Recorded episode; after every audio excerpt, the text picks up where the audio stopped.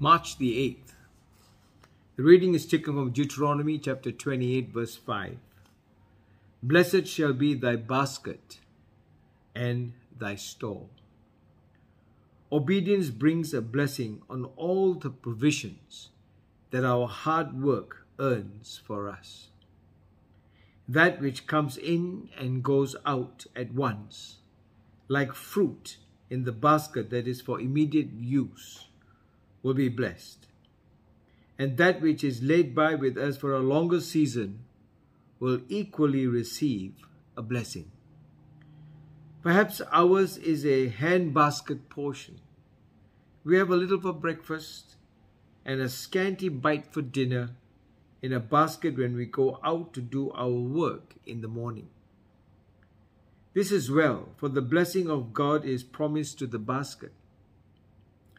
If we live from hand to mouth, getting each day's supply in the day, we are as well off as Israel.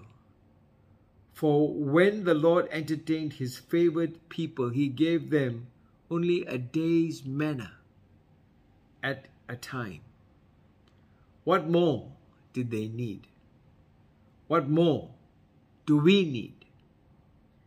But if we have a store, how much we need the Lord to bless it.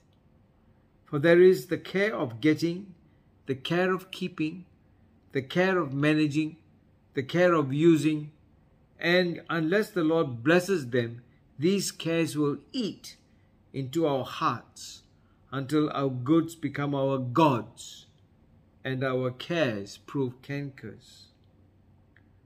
O Lord, bless our substance Enable us to use it for your glory. Help us to keep worldly things in their proper places. And may our savings never endanger the savings of our souls. Our substance is blessed. Blessed shall be thy basket and thy store. Amos chapter 1, verse 1 God asked the prophet Amos, What do you see? And Amos said, A basket of summer fruit. And that is, time is short.